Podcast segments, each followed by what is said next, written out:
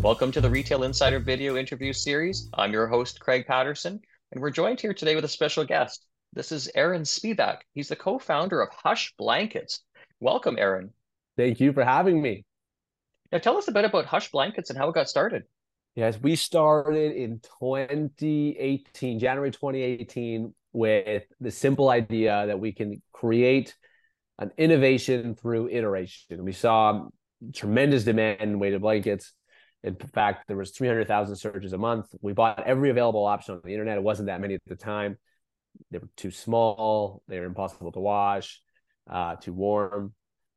The beads would fall to one side. They would sound like a rain stick in your bed.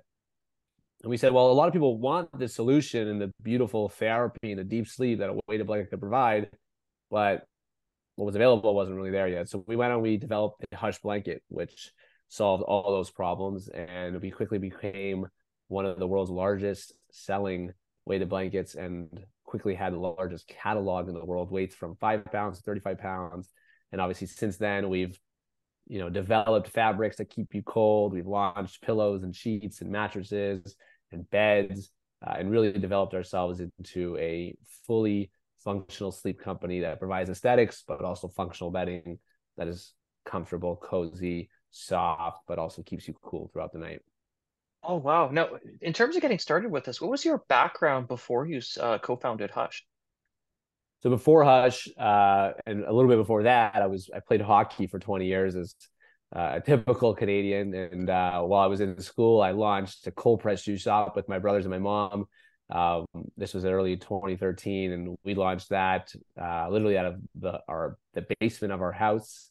Uh, it actually still exists until today, and it has uh, 11 locations in the cities. And my brothers and my mom run it; they do a fantastic job. And uh, but I got my first taste of like real. I was always entrepreneurial, lemonade stand, window cleaner kid, but it was like my first taste of really building something uh, before Hush.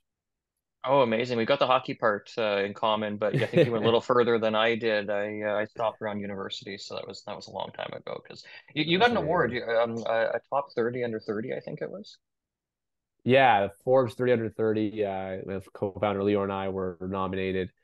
Uh, not nominated. We, uh, we we were chosen to under that category for marketing and e-commerce in 2021 uh, which was a, a big accomplishment. I mean, for us, it's something that as an entrepreneur that you know about because you see it every year, but you don't actually know like how to get it and like, are they just going to choose me? Like, does anyone even care? And uh, to be recognized uh, for something that you're working on by you know a third party establishment like Forbes, which is you know world renowned, was was awesome to be honest. Amazing, amazing. And now uh, Hush was on um, uh, Dragon's Den, I think it was. Yeah, in 2019, we went on Dragon's Den in the 14th season of, of the show and had a, an incredible episode that did wonders for our business. And we were able to uh, show the world what we're made of. We were to showcase our give back program where we donate one in every 10 of anything that we sell, which is over a million dollars of products every single year to various charities throughout Toronto, Canada, and now even the US. So it's um, it was awesome to kind of put ourselves out there for the first time on Dragon's Den, and we are very fortunate that the episode went in a good way because we've all seen those crazy ones, and um, it was a good experience for sure. Oh yeah. Now we did an article in Retail Insider about Hush, specifically around a pop-up retail location that you had at the uh, Yorkdale Shopping Center, which subsequently won an award. Can you tell us a little bit about that store and how uh, how things went? Yeah, I mean that store. You know, one thing we've always wanted uh, was you know we've got a half a million customers at the time. We had a half a million. There's a little more, and we've never every single person that ever purchased a hush anything had to put their money up first before they can feel it. And of course, they have a hundred night trial and a super easy return procedure. But like, still, you still have to buy a picture online and then hope that it delivers. And it was always something we wanted to do was to give people the opportunity to experience the product before buying it. And uh, what better place to do it than Yorkdale Mall? Something that is virtually impossible to get into, let alone as a brand that doesn't have any pre-existing stores, and let alone in the busiest time of the year, which was November and December. So we had a lot of things uh, fall into place for that to happen. But the one thing we didn't have was the keys that early. We only had 27 days to from the day we got the keys to launching our first ever store, let alone a store in Yorkdale Mall. And we were literally building and organizing the store up until hours before we uh, we opened it. It was a very stressful day, but it ended up being an incredible execution with tens of thousands of people that eventually visited us, and uh, something we wished was a permanent thing by the end of it, but something that we want to continue to do as we develop the brand and give people opportunities to experience the products in different ways um, throughout our journey. Amazing, amazing. What did the store include? Uh, I think it was a bit experiential. Uh, tell us a little yeah, bit more. so we had like we had we had multiple loungers that people were able to just like experience the products within the store, whether it be the weighted blanket, whether it be like a pair of sheets or a pillow. We had mattresses where people can try out a layout on, and then we had this thing we called the blackout room, which is a room in the black in the back of the store that had all of our products on it. So it was mattress, it was bed frame, it was sheets, weighted blanket, pillows, an eye mask and then we had a three minute meditation that people would then put uh, on like they would put headphones on their ears blackout mask they'd go into total zen but the meditation was something that we created that would also not only guide them through a meditation but guide them through the products and ways to feel the differences because you might feel the sensation of the cooling mattress the cooling sheets the softness of the pillow molding to your head you must you might also experience the benefits of a weighted blanket, which is deep touch pressure stimulation, the weight on your body, and how do I feel that? Like all in three minutes. And we had over four thousand people try this uh, experience, which is way more than we thought. We always we thought, okay, you know, everyone's going to want to try it on day one, and no one's ever going to want to try it again. But I mean, obviously there was a peak in day one, but there was people every day that would come in and they would try it, uh, and it was really cool because one thing we wanted was not just to sell. We wanted to also have something for people that wanted to check us out. Like, who are you guys? I've never seen the brand before. Uh, we wanted an opportunity to interact with them beyond just trying to sell a product. And do you think that um, blackout room drove sales uh, at this uh, pop up location? Definitely. I think almost uh, majority of people that would try that and actually finish the meditation. Uh, so they, they really bought into the idea of being still for three minutes, which is very difficult when you're walking around a mall and there's just so many things going on. Um, would always leave with either something or a really high intent to purchase something. And because we're an online brand, there's a tremendous amount of people that would go home now, solidify their decision of what they want, and then they would purchase it online and we would deliver it to their house for free. Excellent, excellent. Let's talk about inventory in the store because we spoke. We were at the Retail Council Canada conference. That's where I met you in person, and uh, you were saying that some stuff had sold out, and that uh, you, you, you didn't expect it to sell out so quickly. Can you tell us a little bit how how sales were at this uh, Yorkdale pop up? Yeah, I mean the the sales were were fantastic, and um, you know, opening up our first store the inventory management in the store is way different than online and and you only have so much storage in the back and you don't quite know what you're going to sell and some days you sell through so much of one SKU and then you replenish that like crazy the next day you sell through so much of the other. But you know we brought our micrograv we brought two products actually to the store that we never sold anywhere else which was our knitted blanket which is available now everywhere which is a quickly becoming our most popular uh, weighted blanket and we had our microgravity duvet, which was our NASA technology that we infused into a duvet. So you can choose to be cold or hot by just flipping over your duvet.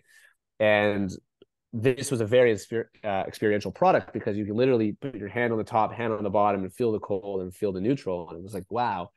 And we brought a couple hundred of them. It was not available anywhere else. We had no marketing to support it. We've never even spoke about this product and it flew and it sold out in just a handful of days.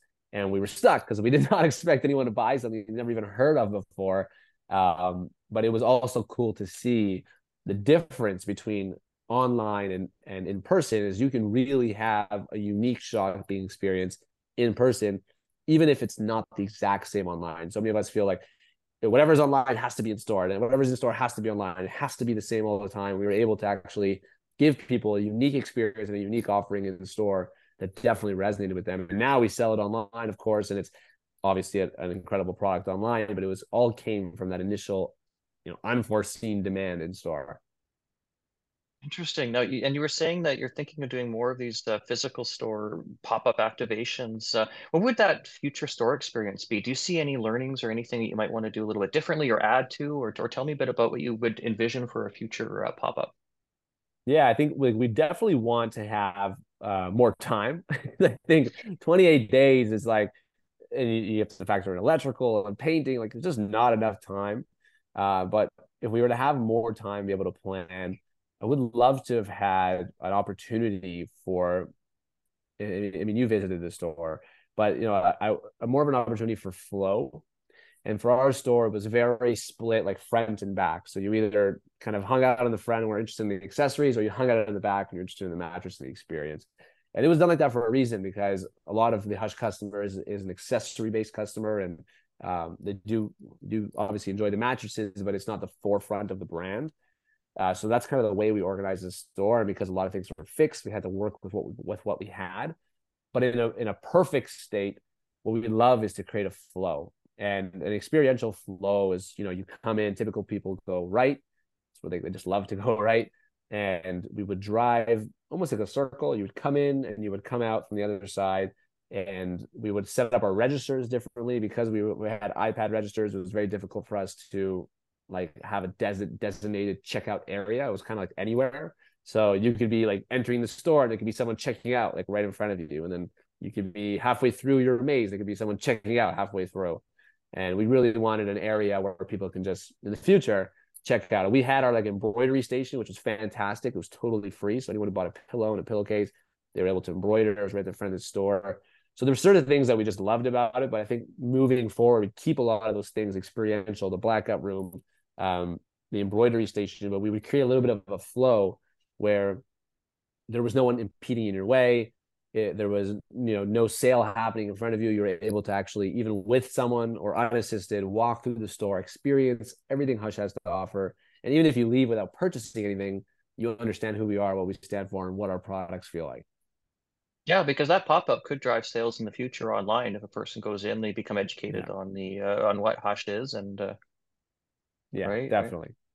Right? amazing. Now sleep country had acquired acquired uh, was it all of hush uh, a while back or it's it, it is all of Hush, but it's it's broken up into components. They acquired like just over half the business, and then they'll acquire the rest over uh, 36 months. Okay, okay, excellent. Yeah, now so with Sleep Country, they've got partnerships with uh, retailers like Walmart and Indigo. Is Hush going to become part of that as well? As will it be profiled or, or carried in physical spaces like say Walmart, Indigo, or other retailers, or even Sleep Country stores? Yes, I mean Hush is in um, about 2,500 doors right now, whether TJX, Marshalls, uh, Bloomingdale's, Macy's, Nordstrom in the US, wow. um, and then a handful of, of smaller chains all throughout.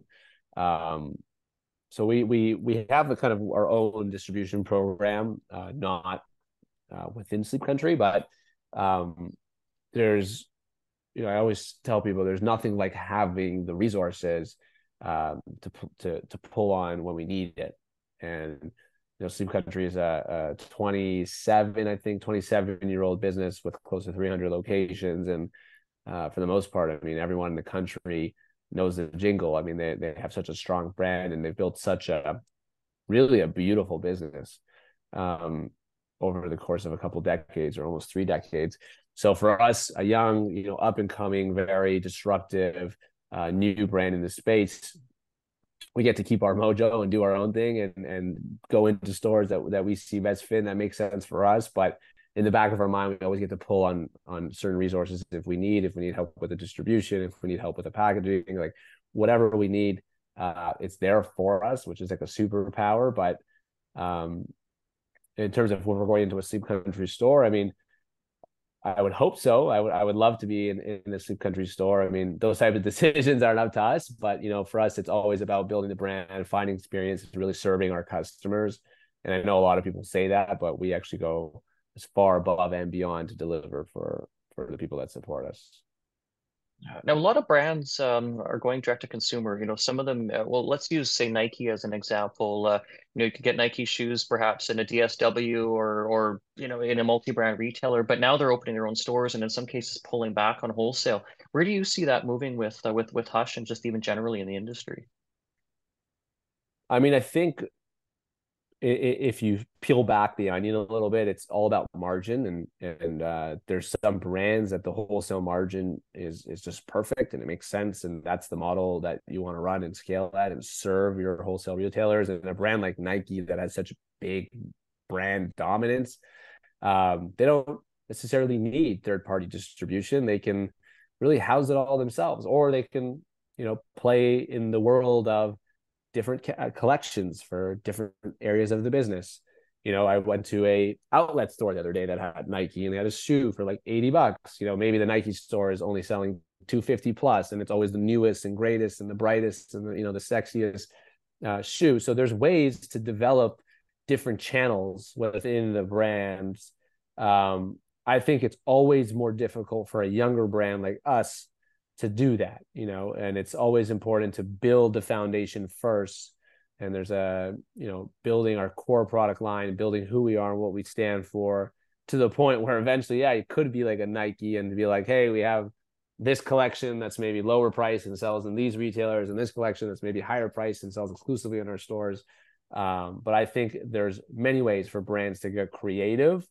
Um, but it's the key word is brands. It's where the brand is. Is it mature enough? Does it have enough of a pull? And uh, what's the goal? And for us, the goal is to spread the brand as much as much as possible, get into as many people's beds as we can, uh, and distribution through wholesale channels, as long along with growing our D2C channels, is for us the best way to do that.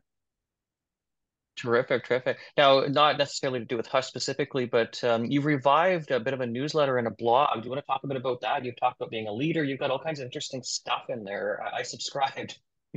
That's awesome. Appreciate that. I mean, I've always, um, I've, I've, I've always used to send like internal letters, notes, like paragraphs to friends, colleagues, people, just kind of updating. And you know, I, I started doing it and and and I, I stopped, I stopped doing it to to you know maybe a group of ten or so people, and one of them reached out to me and he's like, you know, I started looking forward to this message, and you stop, like, what's going on? And I'm like, well, I don't know, there's ten of us, like, do I really need to do this? Like, I don't see if anyone sees value, and um, I started to take a different perspective, and you know, what we're up to uh, might be of value, might be interesting, uh, might be cool for anybody and uh, for us it's it's about telling the story and sharing as much as possible. It's almost like a diary in a sense it's an update on on what we're doing what i'm doing. And uh, i'm starting to like it and it's it's really cool and fun to to share the good bad and the ugly of what goes on uh, in our life. I find so much of what we see online is curated. It's like you know, if I go on LinkedIn, it's only the best news ever. And if I go here and if I go on Instagram, it's the prettiest picture you have. And if I go on Twitter, it's like the most thought provoking thing you can possibly say. And it's like, well, people want to know what's actually going on. We don't like we we hear this, and if you know you go on the news, it's always bad stuff. So like we, we know what we're getting. Let's let's peel back the onion. So I try to do that with my newsletter, and I appreciate you subscribing. And and um, it's a work in progress. I think it's just gonna eventually continue to evolve. Great. We should put a link in the show notes for this as well if anyone else wants to subscribe to it. And uh, and then one final one final question. I I'm I was thinking of strapping on the skates again, just more recreationally. I'm a, about I think 20 years older than you are. I mean, you know, may not look it, but uh, you think of playing hockey again, uh, getting out there and doing that, or, uh, or I I, I love to play pickup. Like you know, I I always tell people like there's nothing for me at least the only thing in the world where I'm actually not only not on my phone, but not even think like if I do yoga, I'm not on my phone, but I'm kind of thinking, you know, when I'm on the ice, um, I'm only thinking about I just nothing can pull me away from just this game. And uh, I don't even think about phone, I think about nothing else. And it's like when I put that helmet on, so I'm gladiator going to war, and it's um it's it's a feeling that as a only hockey players would really know, but it's it's something that that's why I continue to play pickup and as I try to get out there as much as possible because it's a it's a feeling that you just can't replace. Amazing, amazing. I totally get it. It puts you it puts you in the moment, right? It uh, it's it puts you in a zone. Mm-hmm. You, you can't really think of anything else. You might get hit by a no. puck or a person. yeah, exactly. Well, thank you so much for joining us today. This has been really informative. I love talking to entrepreneurs, people who've you know won awards for their stores. So thank you for joining us. This is uh, Aaron Spivak, of a co-founder of Hush Blankets. Thank you. Thank you so much. I'm Craig Patterson. I'm the founder and publisher of Retail Insider, as well as CEO of Retail Insider Media Limited, which includes Retail Insider, the magazine. Thank you so much, everyone, today for either watching this on our YouTube channel or listening to it on our podcast channel. Be sure to subscribe. Take care and bye for now.